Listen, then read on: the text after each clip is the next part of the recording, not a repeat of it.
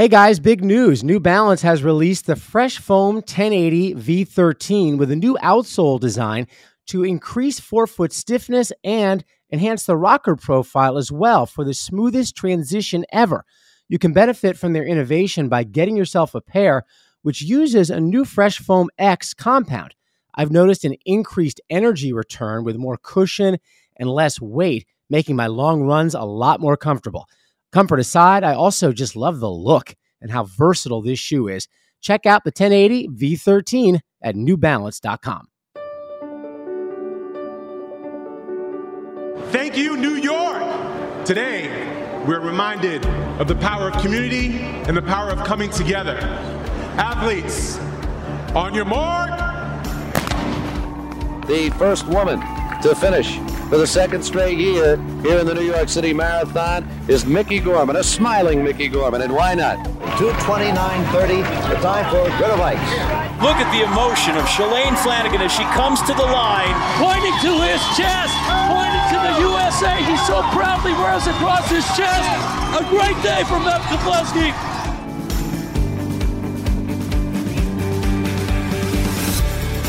Hey, everybody, and welcome to another edition of Set the Pace, the official podcast of New York Roadrunners, presented by New Balance. Great to have you with us. I'm Rob Simmelkjaer, the CEO of New York Roadrunners, joined as always by 2009 New York City Marathon champion Meb Keflezighi. And Meb, we are thick into the holidays now. As we drop this episode, we're just a few days out from the Christmas holiday. We want to wish everybody out there celebrating a Merry Christmas. Kwanzaa coming up as well. Happy Kwanzaa to everybody. And Meb, uh, it's a great time of year, whether you're running or just hanging out. Uh, everybody enjoys this time of year. So happy holidays to you. Thanks, Rob. Happy holidays to you and every everybody everywhere celebrating Christmas and holidays. You know, this is a good time to evaluate how your year has gone and time to reflect back what went right, what didn't go, and kind of set ready for new year new year resolution as going forward for 2024 so it's evaluation time personally for me i always kept notes in things like that and it's a good way to reflect back to the ideas and goals that you had how did they go Absolutely. And, you know, it's it's a reflective time of year, I think, for a lot of us. You know, we have that time to spend with family, to look back on the year we just had. And then, of course, for so many of us, we're looking ahead, right? What do we want to accomplish you know, whether it's in running or just in life, right? What do we want to do with the next year? And, you know, for so many people, of course, Meb, this is the time when they set that new fitness goal, whether they are someone who hasn't been as fit as they'd like to be and they want to start being more active, or maybe they're already a dedicated uh, runner, for instance, and they want to set goals for races they've never run before or times they've never run before. And so we actually have a great episode today because we're going to have an interview with a journalist, Cindy Kuzma, who wrote an article in the New York Times recently that I think everybody should take a look at. It's it's this age old debate about running versus walking and which is better, right? You know, which is better for you, which has bigger benefits. Meb, if you're like me, you know, you run into people all the time who, you know, you tell them you run or you're a runner, or for me, I work for road runners, and they say, "Oh, I'm not a runner and I just can't, I can't run. I don't want to run. I walk, but I'm not a runner. And we talk about here at Roadrunners that kind of person a lot. And how do we at Roadrunners engage those folks? If if walking is what they want to do, you know, do we just, you know, give them places to walk or do we put them on a path maybe from walking to maybe a little run walking to just becoming a runner. So Cindy is going to join us in a little bit. Can't wait to talk to her about that whole what you call continuum between running and walking. Meb, it's a, it's kind of an age old debate. Absolutely, you know the running is something that everybody don't appreciate or don't think can do it. But now, how do you transition as a New Year resolution comes? I'm pretty sure everybody's bucket is a you know exercise or lose some weight or whatever it might be and starts with walking and then to running and then setting other goals whether it's a 5k but a good friend of mine once told me he says you know i ask people do they go to the mall and shop? Yeah and they're what they're doing they're walking. If they can walk for like about an hour i'm pretty sure they can run a 5k so that's like looking forward to talking to cindy with those kind of ideas all right, Cindy's going to be with us in just a minute. Also, want to make sure we let folks know about our Meb Minute a little later in the episode. And of course, we're at year end, it's that resolution setting time. And so, our Meb Minute today will be about setting goals for the new year, uh, whether they're distance or time or just running more. Uh, we'll talk about that in our Meb Minute in just a little bit. But now we are pleased to be joined by Cindy Kuzma. She's a freelance journalist. She writes for the New York Times, Runner's World. She's an author of a great book on women's running as well. And Cindy, it is great to have you with us here on Set the Pace. Thanks so much, Rob. It's great to be here. So, Cindy, love the article, walking versus running. And, you know, as we were talking about before, it's this age old debate. You know, we'll get into some of the details with it with, with on this article before, but you really take a hard look at the health benefits, right? Because I think that's what people ultimately are looking for. You know, what's going to make me healthier, you know, help me live a, a longer, healthier, more productive life. And so as you went through and you looked at walking versus running from a health point of view, how did you approach that? Is it is it kind of either this or that, or is it really more of a continuum? You know, whereas you know one kind of leads into the other potentially. It's a great question, Rob. And my assignment was to kind of compare the two, Uh, you know, to take a hard look at is one really clearly superior to the other? And while the article is kind of laid out in a way that if you're looking to achieve the most health benefits in the least amount of time, running is probably your best bet the conclusion I came to after talking to all the experts was really it is a continuum and it all depends on your starting point too. You know, when I there are so many different reasons we run or walk, right? For our physical health, for our mental health, for the social connections that we make and I know that's a big part of New York Roadrunners. And so it's really hard to rate one as superior to the other in all of those categories. So I took a hard look at two really um, specific criteria, which is your fitness level as measured by VO2 max. And maybe we'll talk a little bit more about what that is later. And then the, the benefit for longevity. And what we see in the research and what the experts I spoke to told me was both running and walking benefit you in your fitness and your longevity. The biggest benefit comes when you move from doing nothing to walking. And then as your body becomes more fit, as you become accustomed to that routine, as you're consistent with it, you can increase the amount of benefits that you get by pushing yourself a little bit harder and doing some running as well. What are some of the early um, research that you figured out from the benefit of just walking before you start running? Oh my gosh. Well, if you look at the research on walking, I mean, there, there are just study after study talking about how walking uh, makes your heart stronger, how walking uh, st- stabilizes your blood sugar, especially if you take a walk right after you eat. There's a lot of benefit there in terms of just kind of keeping your blood sugar steady um, and preventing a lot of health problems that that that can uh, cause. Um, uh, the walking is also really beneficial for your mental health.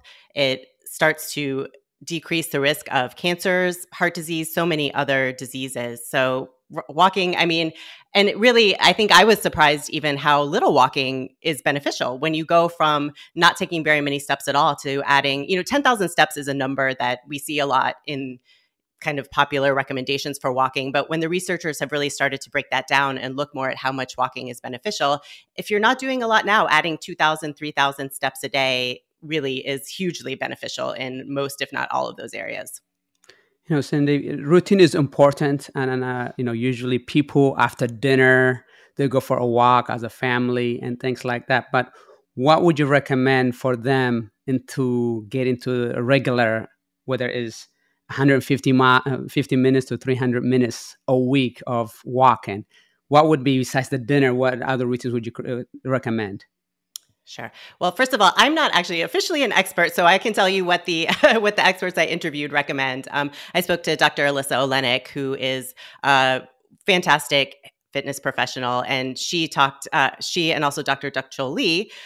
They are two researchers that I spoke with, and they kind of I worked with them to sort of develop a plan for how to progress from walking to running. And the first step is really to just kind of look at the number of steps you're taking a day and set a goal for increasing that by a little bit. And to your point, Meb, you know, there might be a dedicated time that you do that, whether it's after dinner with your family. I think that's a great time because you do also get that benefit of doing something with the people you love. Um, if you if you can convince your your kids, your partner to go with you. But you can also, I mean, build that into any other part of your day. You know, I, I, a lot of researchers talk about habit stacking and tying walking to something that you're already doing. So maybe it's you know, for me personally, for instance, every morning I get up, I do a little work, and then I eat breakfast, and then I take a walk around the block. So tying that to to kind of a walking habit, something I'm doing already anyway, eating breakfast, and then I walk around the block. Um, and then from there, you can start to increase that as you as you build that habit. Yeah, Cindy, the walking.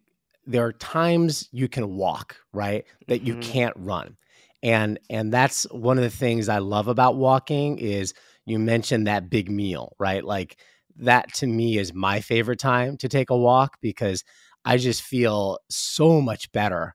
Um, if I've had a big meal, especially late, you know, a lot of health folks say you shouldn't have big meals after seven or eight o'clock at night or whatever. But this time, you know, holidays, whatever, you may have that big holiday meal.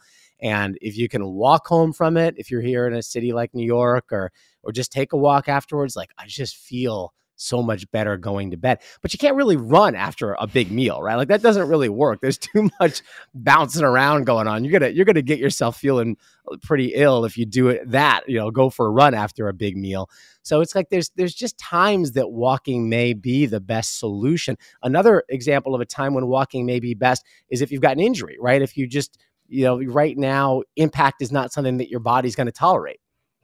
100% and i think that that's why you know, while we did compare running to walking and which is quote unquote better for these two specific criteria, the ideal situation is where you're doing a little bit of everything throughout your week. And it really does, like you say, you know, maybe during your workday, if you go into an office, you can take a walk at lunch where you might not be able to run at that time. Or, like you say, when you're injured, or even if you're running a race and maybe, you know, you might just need to take a walk break. Maybe you walk through a water station of a marathon to bring your heart rate down a little bit and decrease congestion. I mean, there's so much time that so many times when even if you are a dedicated runner that walking makes sense too so i think yeah ideally you'd be doing some of all of it you know it's funny cindy you mentioned walking through water stations. I, I actually have started doing that more and more myself because I find running through those water stations, like grabbing that little cup of water, trying to drink that while running, it actually takes more energy for me. And I think probably impacts my time more negatively than if I just stop, walk like five steps, drink the water like properly, and then start running again. So that's a, that's sort of a side side note. But yeah, that, the, even that little brief walking break can be good because uh, mm. running and, and drinking don't always go that well together unless you've got a pro water bottle. All right. So I want to get into, you know, a lot of the, the, the substance of your article in the New York Times, which is that VO2 uh, max, right? And and that that measure uh, of your body. Can you talk, Cindy, about what is VO2 max and and what is relevant about that in terms of us understanding our health? Sure. VO2 max is something that probably elite runners like Meb focus a lot on in their career, but it's a measure of fitness that's a number and it signifies how much oxygen your body can deliver to your hardworking muscles when you are exercising. And so that's really a solid measure. Uh, you know, there are many, there are different measures, but it's kind of the gold standard of how fit are you? How well do your heart and lungs work together to support your body when you are exerting a lot of effort? So while it is used by athletes to focus on improving their performance, it also happens to be a really good measure of overall health, cardiovascular health, and longevity. And when researchers look at VO2 max in studies, they find that on the aggregate, it really does link very strongly to longevity, as Dr. Allison Zielinski, who is a cardiologist, sports cardiologist here in Chicago, pointed out to me when I interviewed her for this. Well, since we're talking VO2, I happened to stumble to one of those things, you know, uh, how, fit, how fittest you can be. And every millisecond counts. For me, first time sharing this is 82.4. Having confidence in that, in your ability to make a move. But I didn't, it didn't start that way. For my run running started when I was in seventh grade PE class to get a t-shirt and A. And once that talent was realized, then you can go into this pedigree of VO2 max to say, hey, I'm you know what was it running superior or walking superior? But most people feel like hey i'm not a runner. I can't even go around the block. But it's a segue to get to something. You know running is something that you can go out of your door and do at any time. And in this though vo2 how did you do sanitary to walk in to run it? It's a progress. You can't just get to the 26.2 miles. You have to start with a, a block to a 5k to a 10k so how is that we you know you know running people think you got to go sprint out like VO2 max yes but any other day you just got to cover distance. You don't have to worry about how fast you're going. So running walking do you think is a good idea to walk run walk in your thing I think Jeff Galloway was one of those people that started this to help get a 5k 10k or half marathon or full marathon what's your suggestion on that yeah I think Absolutely. You you make a great point, Meb, that it really is all about that progression, right? And you know, when you get into elite level running, as as like when you did and you started worrying about exactly what your VO2 max is and what are some really specific running workouts that further increase your VO2 max. You know, we're really not eh, when you're first starting out, you're not at that level. You're just trying to think about what is going to increase my fitness a little bit. And when it's like you the fitter you get, the more specific you have to get in terms of your training to increase that VO2 max. So when you're first starting out, walking around the block can be challenging for you. And it's that level of challenge compared to your current fitness level that's going to increase your VO2 max, basically. So when you're starting out, starting with the walk around the block and then the next day you can walk a little bit farther and the next day you can walk a little bit farther and again in the article we kind of lay out a progression for once you feel comfortable on your feet for about an hour you can start sprinkling in some running intervals and i think really when you get to that point like you say, Meb, um, Jeff Galloway has done the run walk method of of wanting for years. I think that's a great time to start thinking about trying it out in a race. And some people find that they actually go faster or feel more comfortable racing when they continue with running and walking intervals. Other people find they feel more comfortable running the whole way. And so once you get to a point where you have a really solid, consistent habit, then you can kind of experiment with what works best for you and your body. Well, let me tell you, walking is a lot more safer because when I did that VO2 max, I ended up falling from that treadmill. So every every you know millisecond, a second counted. So it was not an easy task to achieve. But right what is you know how would you recommend it because people have this conception that if i'm going to be a runner i have to sweat hard or i have to go super you know it's a punishment it's like oh i can't even do it what would be the ideal you know to start with for somebody that says you know a distance for example is it a mile? Is it walk a mile and then run half mile? Or what would the recommendation would be to having studied those analysis between running and walking a, a medium happy so that they don't have to think i have to sprint every time.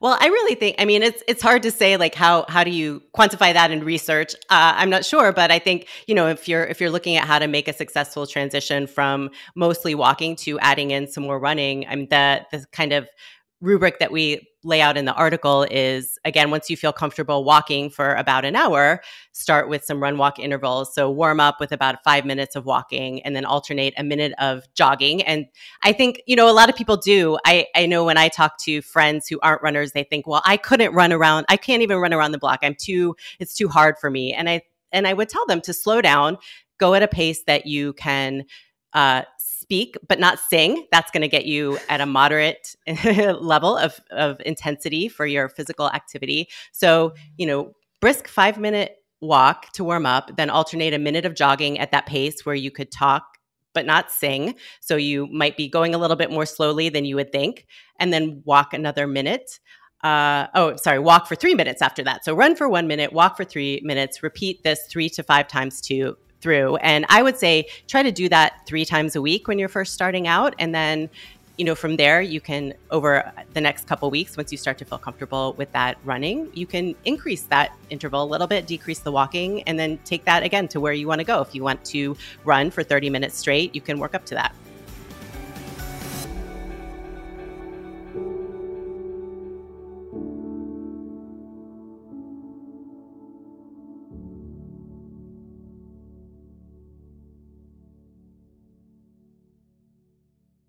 Hey, runners, get ready to go the extra mile on the Peloton tread with walking, running, hiking, boot camp classes, and more. Whether you want cardio or strength training, Peloton tread will get you moving toward your next goal. Now, up to $500 off Peloton purchases. Shop Peloton tread today at onepeloton.com.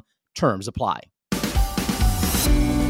Cindy, uh, your article in the New York Times, Running versus Walking, which is better for lasting health so, what's interesting to me is when you get to that point of VO2 max, running does start to, according to your article, really pull ahead, right? Because mm-hmm. walking generally, even if you start to work in some hills, which can definitely get your heart rate up with walking, and that's that's another good kind of point along the transition, right, from walking to running is working in some hills when you're walking. But that bounding you talk about, right? When you run, you are picking both feet up off the ground. You are bounding ahead. Every step is a small bound. That is giving even at your article says even at a you know fairly you know modest running pace or six miles an hour or something like that, you are seeing a VO2 max that's getting higher. And that's where the long lasting benefits start to separate a bit, right? The longevity, how long you're going to live, which is, you know, closely associated with VO2 max, running does start to show a real advantage there. Is that right? Yeah, absolutely. And I mean, again, some of it goes just back to kind of the the best use of your time if you have a limited amount of time because if you're going to walk for 30 minutes you're going to experience a certain level of challenge to your cardiovascular system. But especially once you've already been walking for a while it's hard to walk fast enough to increase your intensity level to the point that you can kind of continue making progress in your fitness right? So that's where when you start running you really do get a, a more significant stress on your cardiovascular system because of all of those things that you mentioned that bounding instead of having one foot on the ground all, at all times you're kind of pushing yourself into the air and landing and then pushing off again. And so it's really about the intensity level. That's what increases the benefit to your fitness level so much. So that's why we do offer because there are to be honest people who can't run and we may we may talk about this later on people who can't run or don't want to but we offer some other suggestions in the article for that too you know, Cindy, it's funny you mentioned the time component. And mm-hmm. I, I, think that's so important. And I, I, think it's sometimes under discussed, right? Just the the efficiency of running mm-hmm. as a mm-hmm. workout. And, you know, Meb, I'll, I'll even say this to you. Like, one of the reasons I think I've stayed running so long in my life, you know, I, I ran cross country in high school. I've run a couple marathons, as you know, but why have I stayed with running? And I think it's because it's just the efficiency of it. You know, like when you've got to get a workout in and you've got work and you've got kids, you know, you don't need a partner, you don't need a place. And if you've got 30 minutes and all you've got is 30 minutes, right? Like that 20 minute run can make such a difference. And oh, yeah, walk is great too, but you get so much more feeling like you've really exercised after that 20 minute run.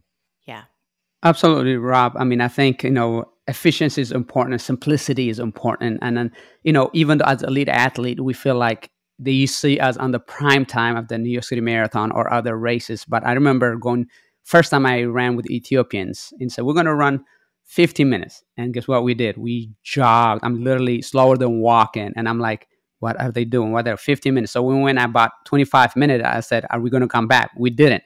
We kept going for another 10 minutes and guess what? The last 15 minutes was just full out speed.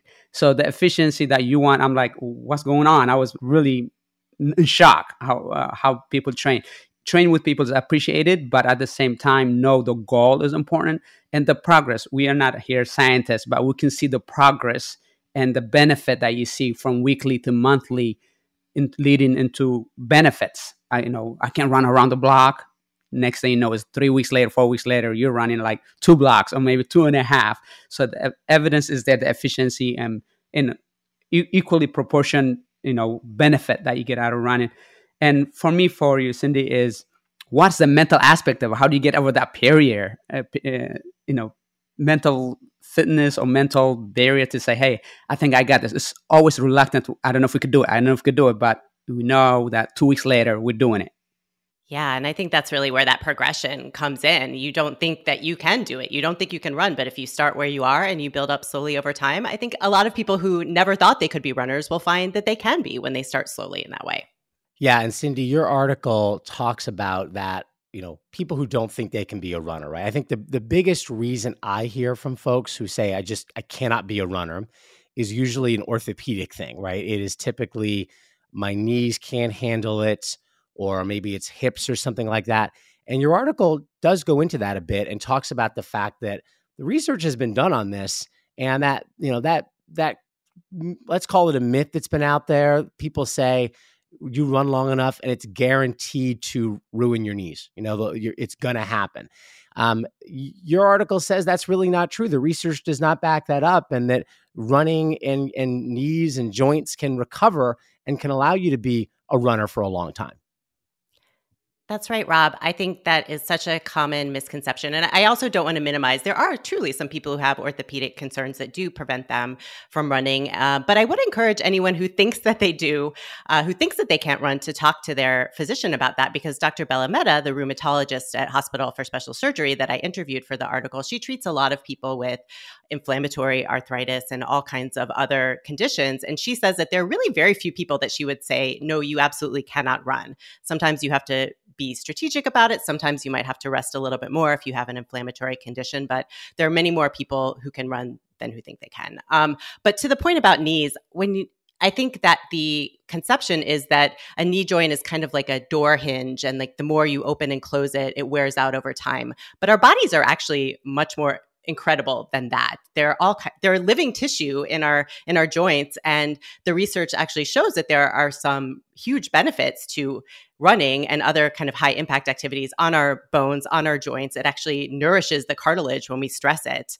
Um, so while again, there certainly are some people who have knee issues that prevent them from running, the idea that simply by running you will automatically damage your knees, that has been disproven in the literature or to, as much as we can say anything is certain in science, it's it's definitely the evidence is looking like that's not the case. Yes, and you know I can talk from personal experience about something else your article mentions, which is the importance of the gradual buildup, right? Because I started working here a year ago and you know I've always been a runner but I think because I was working at Roadrunners I started running a lot a lot a lot more right my more distance more frequency and I said, you know what? I think I'm going to try to run another marathon this year. And so, really, then started building up my mileage. And it probably was a little too steep, right? Because I, I that's when my knees were like, okay, hold on, wait a minute here, buddy. You know, yeah, we're used to running 10, 12 miles a week, but now you've jumped us up rather rapidly to 30 miles a week, right? 3x what we were really doing. And that's when I encountered something. And that again kind of goes back to the point of walking versus running, Cindy, because walking can be part of a gradual buildup for someone. Um, just being on your feet, stressing those joints a little bit more, that can help you move up to running. But it's that gentle slope, you know, that is the key to not getting hurt and to taking care of our bodies.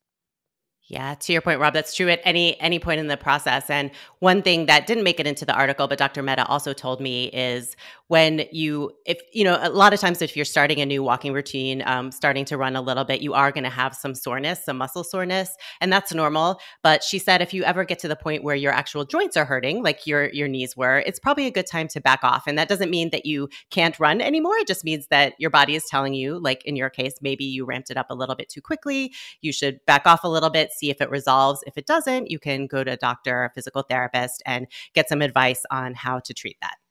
I agree with both of you guys, Cindy and Rob. I think it's also to know how smart the training should be, whether it means pavements versus grass or dirt, and then the stretching, the recovery, and the fluid intake. With all that, I think it can give you a good recovery or make the progress a little bit more smoother and recover faster and be able to be wise about where you train because I know the simplicity sometimes is get out of the door and get it done. And some people choose because they live close to proximity to Central Park or other just because they have the convenience.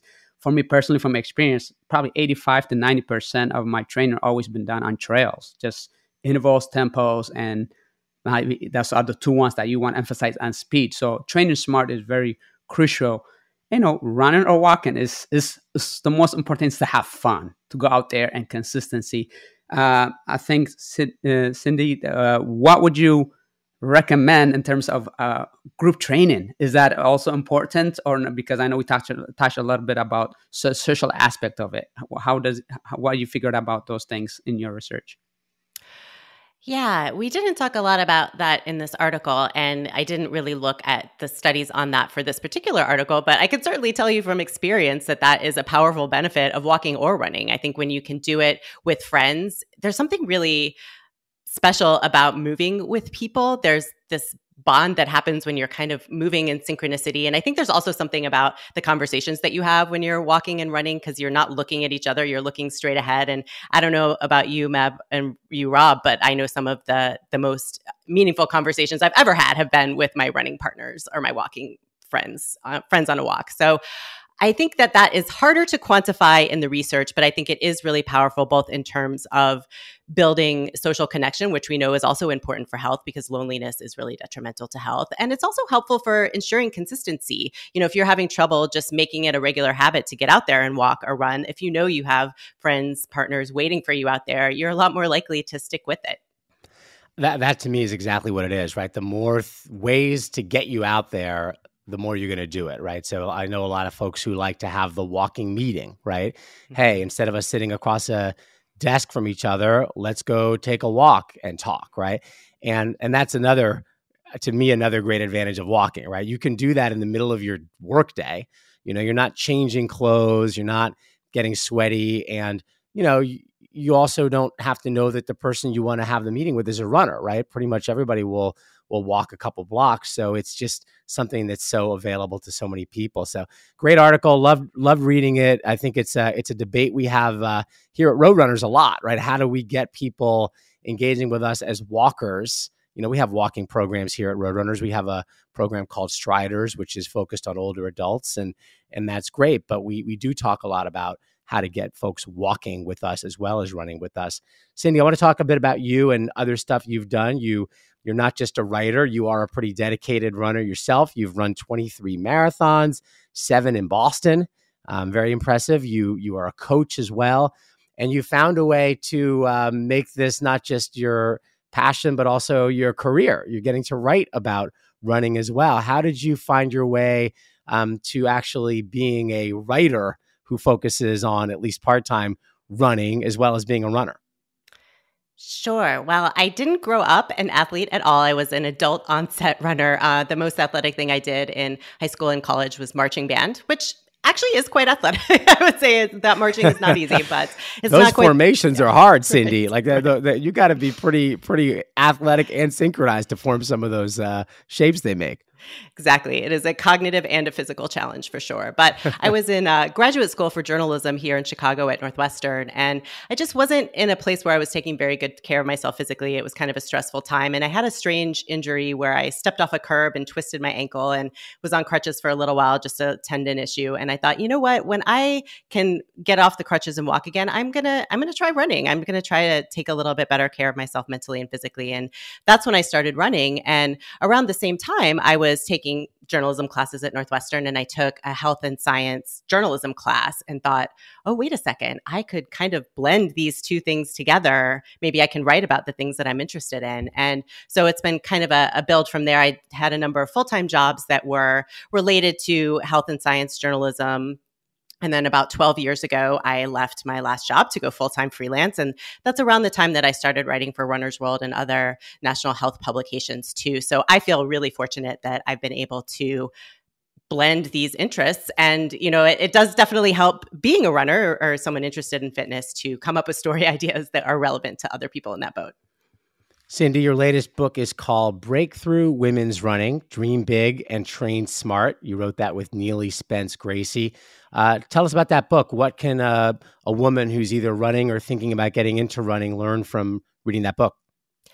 that book, I hope that she can get a lot out of it. It has chapters on just about every component of running. It has a chapter on nutrition, it has a chapter on mental training, uh, as we were kind of talking about earlier, getting over those mental hurdles. It also has a chapter about female hormones and physiology, and then it has a chapter about pregnancy and postpartum running too, which is a specialty of Neely Spence Gracey. She's had uh, two babies and, and, came back, and she'll be running her, I think, fourth Olympic trials this this next year. So it was Amazing. great to partner with her on that, and I hope that it gives people really kind of a solid. Ba- I mean, no one book can uh, contain everything you need to know for running, but I hope it gives people a little a little bit of everything in terms of what they need to know to take their running to the next level.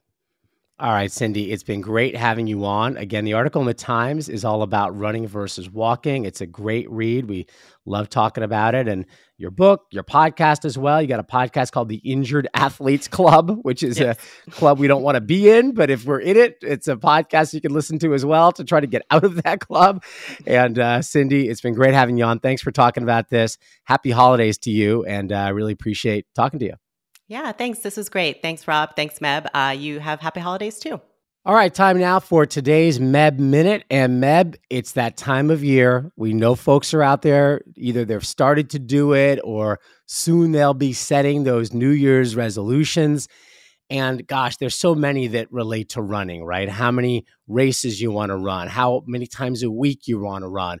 Maybe you just want to start running for the very first time how as someone who obviously has has run your whole life and done it at the very highest levels how do you think someone should think about setting a goal for a year? I mean a year is a long time right? Something that you can achieve that is doable will keep you motivated and won't become kind of too big to handle you know? What, what what's the best way to think about new year's resolutions and running New Year resolution is a great way to start the year. And uh, my number one recommendation is write it down. Write it down on on piece of paper or on your phone, just saying how realistic is that goal? How specific is that goal? For example, when I was an elite athlete, I would say I want to break the American record. So I would write down 27 minutes and 19 second point nine nine under the American record. Doesn't matter. And then you can just say, hey, I want to finish a marathon for somebody. That might be the, their goal. I want to finish a marathon. When you do that, it doesn't specific. It has to be January, March, or April. Just say I want to do it, and maybe sign up for the New York City Marathon or other races in the middle of the year. Then also make it. Make, uh, for me was if it was Olympic year for most people that are coming now 2024. I said make an Olympic team. That means top three, and for somebody else might might mean I want to qualify for Boston and that's a specific goal that you can have. And also for me, it was you know, it's not how many miles I do, but I want to say I want to win New York City Marathon. I want to win Boston. If you get second, it's not a failure. You're going toward the right way.